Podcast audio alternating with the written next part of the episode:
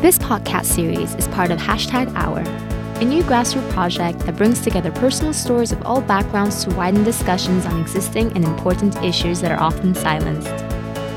Interested in the project or want to contribute to our work? Check out www.ourcontext.org. What does it mean to be a person of color, the child of a St. Vincentian father and a white British mother? In today's episode, James is going to take us through his life, from growing up in a predominantly white village in the UK to studying and living in different parts of the world. He's also going to be telling us how his experiences in different settings and points in his life have been slowly, but surely, shaping his identity. I'm Fumi. This is hashtag Our Racism, and this is the story of James.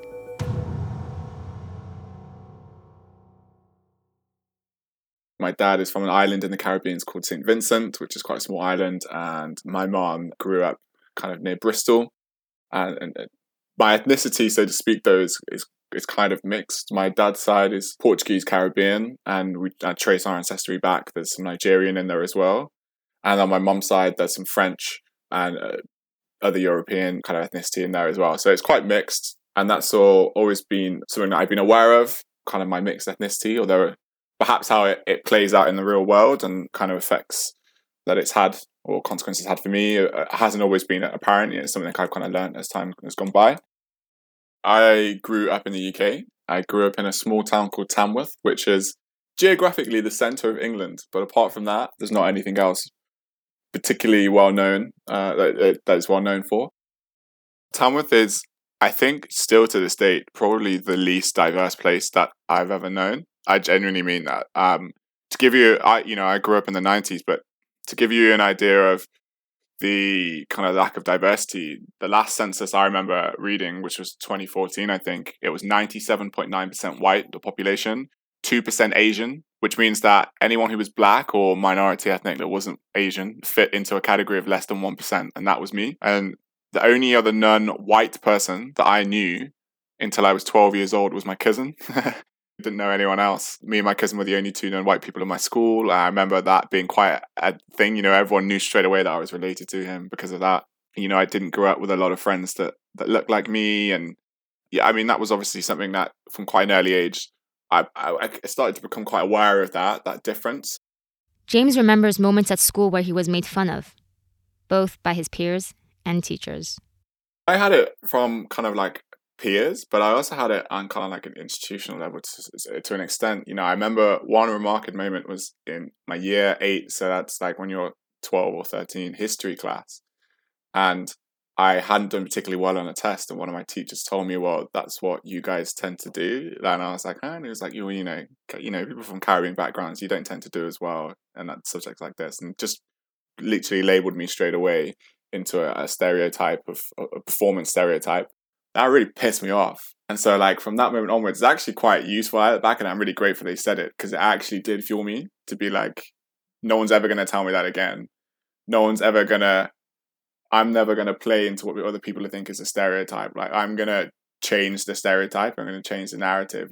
And then, kind of like with my peers, you know, the N word got thrown around quite a lot, and there'd be lots of kind of jokes, like, let's say me and my friends had agreed to go into town after school and get some food someone might make a joke like, "Oh, well, we're gonna have to go get KFC because James is coming," kind of thing like that. You know, that the kind of stereotype between people of color, black people, especially in fried chicken, for example, like that thing would always come up, and it, it was always, I think, you know, I never really took slide to it when I was younger because I, I didn't really understand what was behind it. I didn't really understand the context. I kind of, you know, also I grew up in a culture where everyone was kind of telling me that, and they were kind of jokes, and I was just like, ah, ha, you know, I kind of went along with it, didn't really think too much.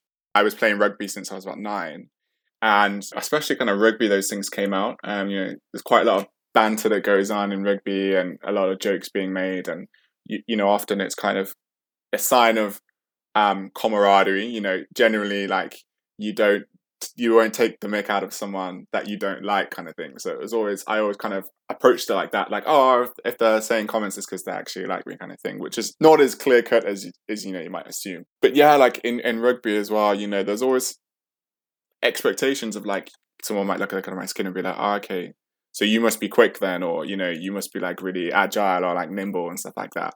you know, kind of stereotypes based on my skin color, but skin color about how I'm going to perform on on an athlete, you know, and athletics on the pitch and things like that. And so yeah, kind of sports like that. There was one time actually. So this this to this day is still one of my most like shameful moments, and I think back on this all the time. I wouldn't even describe it as like I feel find it cringy. I just find it like actually just like shameful that I was complicit in this. I remember when I was 15 and I went on a on a tour to Wales. It ended up with me like and some of the boy other teammates like creating a poem where in the poem I referred to myself with the N word in quite a detrimental way. And I was like, and now I look back at it, I'm like, I don't know why I did that. Like I did it just to make them laugh as a kid, and then I I felt so ashamed by that. But you know, that you know, they encouraged it. Everyone found it funny, kind of thing. And uh, now I look back and I think, what am I doing? James doesn't recall talking about these incidences that happened at school in rugby with anyone, with the exception of his cousin who went to the same school as him.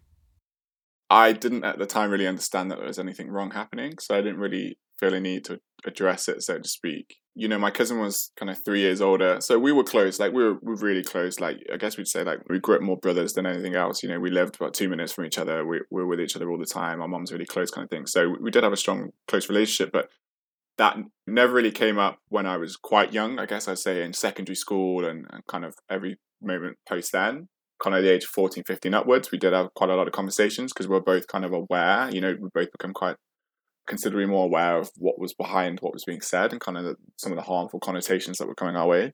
But with my parents, no, I, I definitely struggled to speak about it with my mom as well because I think my mom.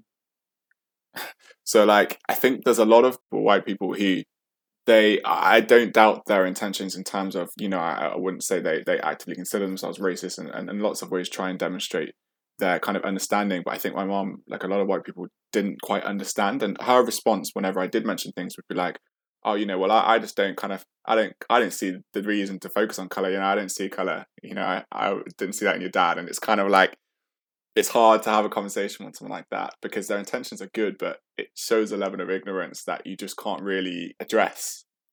Uh, and you know, I think I never really felt like my mom would necessarily understand my situation. You know, she was white in a town that was mostly white. You know, I was the one who was not white in a town that was mostly white. So our difference, you know, our difference of perspective and, and, and challenges were noticeable to me. And then with my dad, I didn't really talk about it with him much either, just because especially when I was younger, I didn't really feel my, my dad's my dad's a great guy, but he's not necessarily like the best talker or the most eloquent talker. So I never felt like I could have those kind of intellectual conversations with him about the topic. James also has two sisters, both six years older and younger than him. He says one of the reasons he didn't talk about his experiences at school with them, besides their age differences, was because they looked different from him. What's interesting is my older sister is mixed races, again, same ethnicity essentially as me but her features are quite what you might consider Caucasian in a sense. You know, her skin isn't particularly dark. Her hair is not too is quite fairly straight. She can pass essentially as not being half black. A lot of the time, she often has, and that has led to us having quite you know remarkably different experiences in life. My younger sister, her hair and a lot of her features are quite black, but her skin is quite light. I'm not particularly dark, but compared to my sisters, I'm a lot, lot darker than them, and that's kind of changed our um, perspective and our experiences. After obtaining his high school degree, James left Tamworth and went to Sheffield, a city in South Yorkshire, to continue his studies. Sheffield was interesting because if Sheffield, again, different part of the UK, you know, in North England, whereas I grew up in the middle of England, but also, you know, as a lot of big universities are, had a good level of diversity. It was the first time I'd kind of been to a major city, lived in a major city where I was like, oh wow, okay, so like, you know, it's pretty pretty diverse. This is cool. And you know, I I, I had yeah, a diverse set of friends that I made in Sheffield to an well, to an extent. Some of the kind of same norms followed me into university as they did in my hometown, which was that I played rugby for university and it's it was still quite a predominantly white team.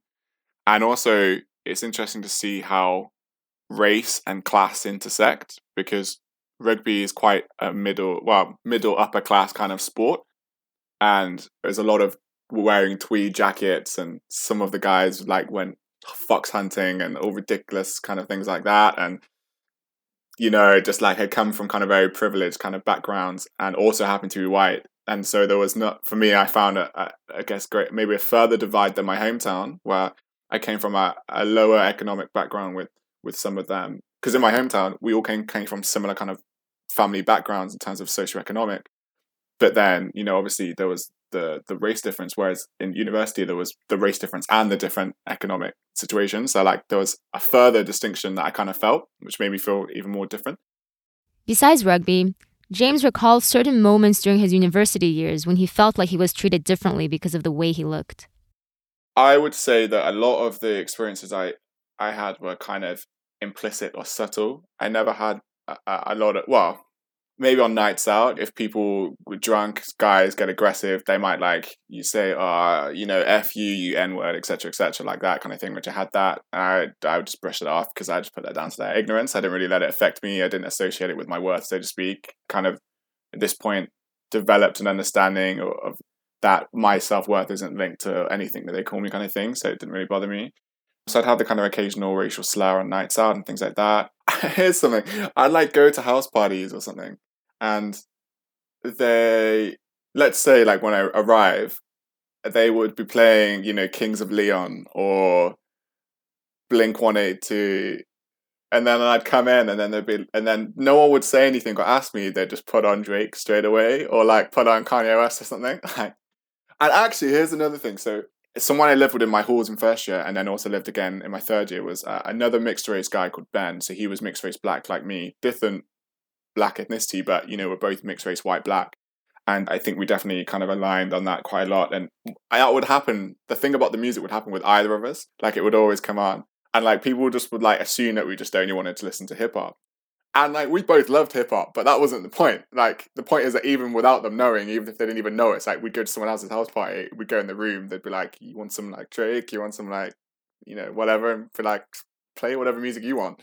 So I kind of felt like they were just assuming things about me based on not a lot of information. How it made me feel was different, right? Because I'm like, uh, five white people have just walked in the room and you haven't changed the music for them or offered to change the music. I've walked in the room and you're offering to change the music. So you identified me as different to you in some important way. So that obviously would make you feel different straight away. As for the intentions, you know, I can't I can't definitively say what they are. I can only say that based on my experience, which is had a white person walked in the room and they offered to change the music, I wouldn't even put it down to my race, but specifically because there are lots of instances where I would it would only happen after me or my friend Ben walked into the room or you know sat down next to the person that it would happen. I kind of you know, couldn't help but feel there was a connection between that and the color of my skin, his skin, our skin. While some moments were isolated manifestations, other experiences, he says, happened on a very regular basis. And this happened on quite a regular basis where largely I like to think I'm good at articulating myself. And because I always did well at school, people would be surprised if I would be having a debate with someone and I'd present an argument really articulately. They'd be like, "Oh, you sound so white when you say that," and I was like, as if like intelligence is intelligence is linked to whiteness. The thing about that, I think, is a lot of the time, I think that peers that said that were making a joke, and I think they probably didn't think too much into it, but they didn't understand that they were feeding in, into a, a systemic issue, a long historical systemic issue. They might not explicitly have been told as a child. Definitely cultural, TV, you know, uh, academia. There's been so many influences that have subconsciously perpetuated that belief, and I think that that fed into a lot of it. And I knew myself that that wasn't true, like, but it was again when I was just talking about how to articulate my issues, I was like, I didn't even when people would say that, I wouldn't even know how to articulate it. You know, like, what do you mean? Like, I'm I'm intelligent and I'm not white. What why are you saying that?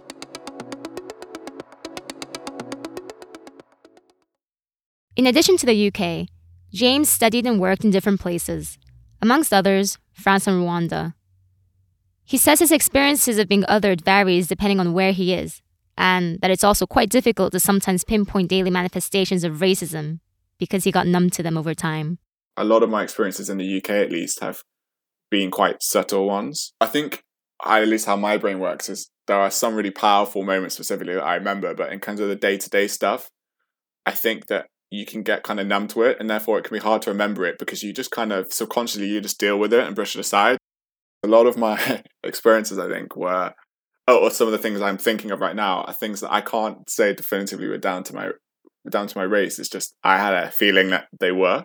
You know, that there's times when I I walk in shops and like I'd get like security white security guards. You know, like I felt like they were following me around the shop, like suspicious. Like, is he going to steal something? You know, I always felt comfortable going into shops with like a hoodie on or something, or like tracksuits in case like there was like impressions made of me like based off a combination of my clothing and my skin color kind of thing. My experiences outside of the UK have sometimes been more direct, as in when I lived in Paris.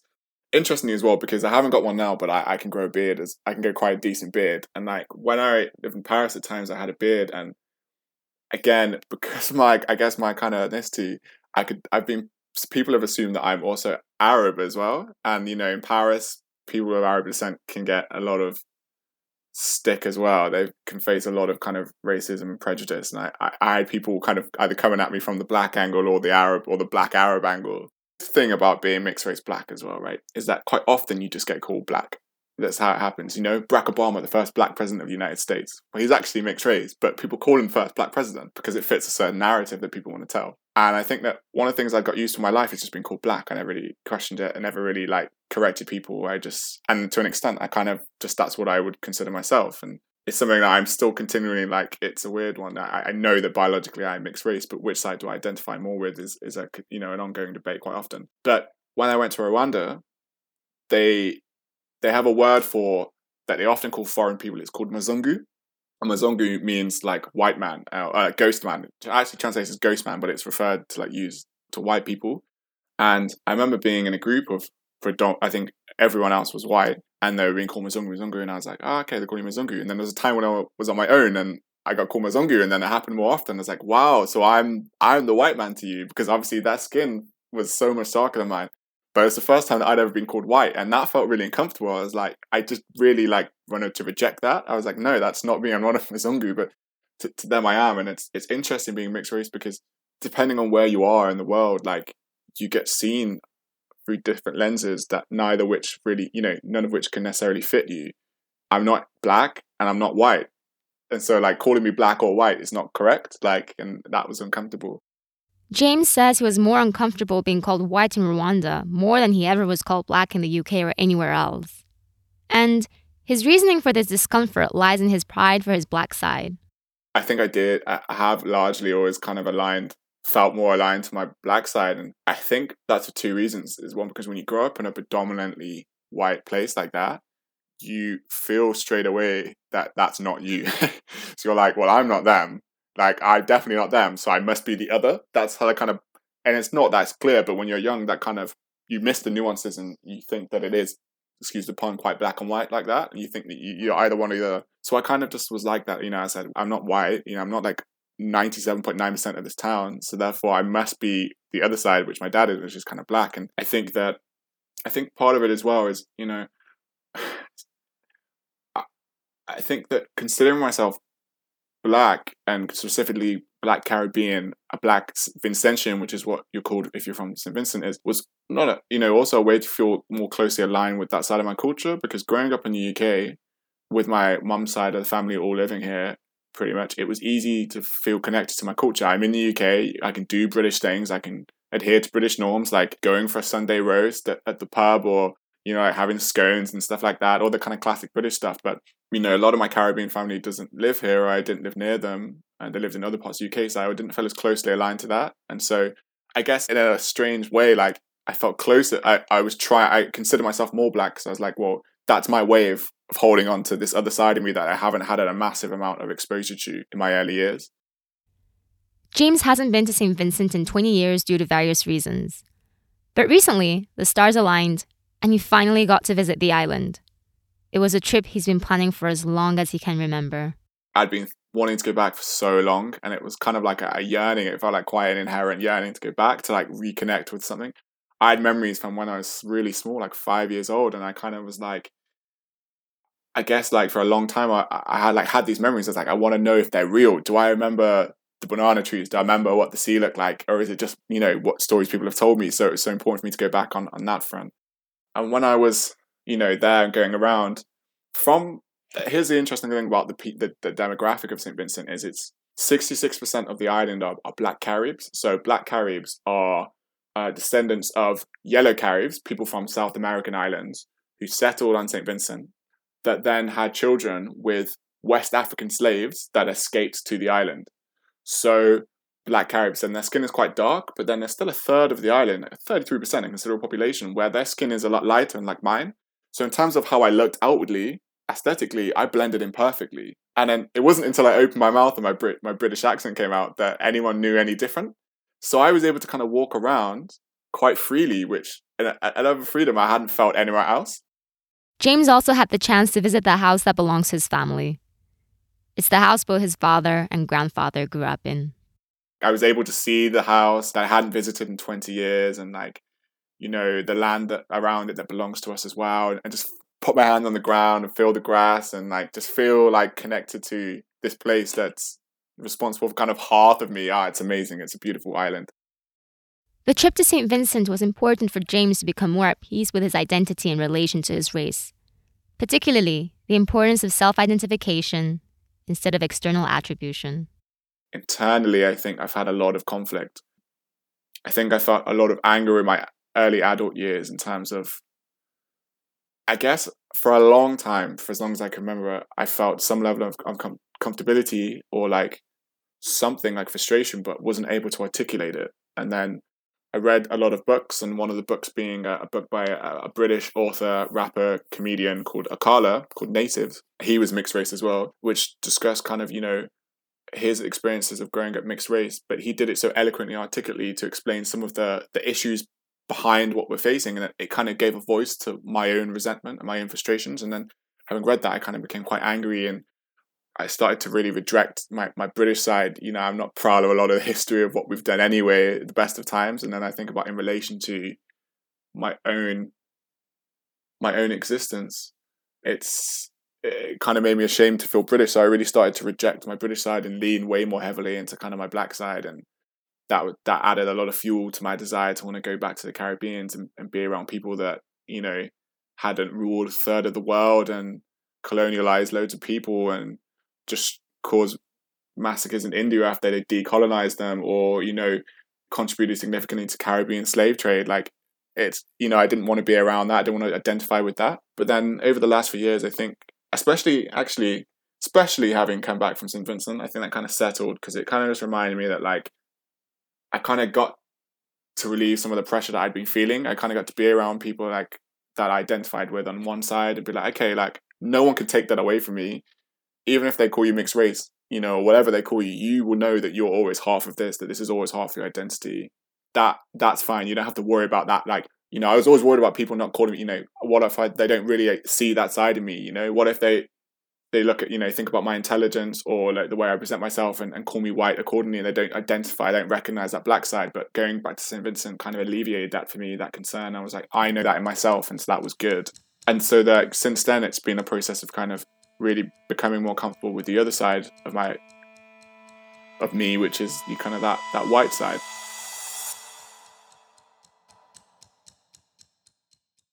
James reflects on the journey about his relation to and understanding of racism and what he thinks needs to be done to tackle the issue.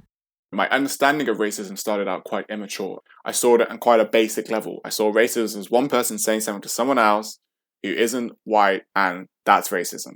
And as I've got older, and especially having quite an academic curiosity, I've read lots of books on the matter uh, and, and kind of related topics like power and things like that. And what I kind of now have is not a not at all an expert understanding, but I'm, I'm, I like to think a more mature understanding of, of racism. And my relationship with racism is that it's it's a complex thing. It's not just one person saying something to someone else. There is that, of course, that interpersonal level, me and you, you and them. It's you know institutional, schools, hospitals, police. It can be a state level. It can be government policies that think about the Windrush scandal, for example. Only 2013. It was 2013. Well, that's seven years ago now. The Conservative Party in the UK had vans that went round with a slogan on that said, go back to your own country or face prosecution. So, like, there's so many different levels at, which racism can operate. And it's definitely for me been uh, you know a, a slow but ongoing process to understand its complexity. You know, I think when it comes to racism, there's quite often a debate that people of color can have with white people when they say, "Well, I'm not racist because I don't call people names," and and then you can in response say to that, "Well, actually, like here are the ways that you benefit from racism." Number one, and then number two, even if you don't consider yourself racist, what are you doing to be anti-racist? You know, what are you doing to actually help level the playing field for people who haven't had the same advantages as you in life? And often people really struggle to answer that question, and it really shows again that unintentional or deliberate ignorance that people have. There is a lot to be said about the relationship between racism and privilege. They're inherently quite linked, and I think that even if because you're a person of color you can't be racist, you can still be privileged. I think it's really important for everyone of any color, any ethnicity to kind of be aware of their privilege I, as a man, have privileges that a woman doesn't have, for example, and the intersectionality of race and sex and class are, you know, is super important to understand. So people should understand different ways that their privilege can interact with different parts of their personality and the personalities of others. And then I guess my final kind of way that I think people can start to address racism is talking about it. There's no point being silent if you're uncomfortable, I understand that. Like, it's not easy necessarily for people of color to talk about racism, especially when they're the victims of it. But everyone, whether you're white, black, you know, any anything, should be having these conversations about racism because it's only through dialogue, through tactful, respectful, diplomatic, open, honest dialogue that any change is actually going to come about. You don't understand something unless you have the means by which to address it and approach it. So it's super important for people to be talking about racism. You can find more information about the Windrush scandal James referred to in this episode, as well as other articles and books he recommends people to take a look at on racism on our website, www.ourcontext.org. You can also find the transcript of this episode on our website in English, French, German, and Italian. If you have a personal story to share, reach out to us on our website, Instagram, or Twitter. You can find us by typing in hashtag our underscore racism. This is Fumi and hashtag our racism. See you in two weeks.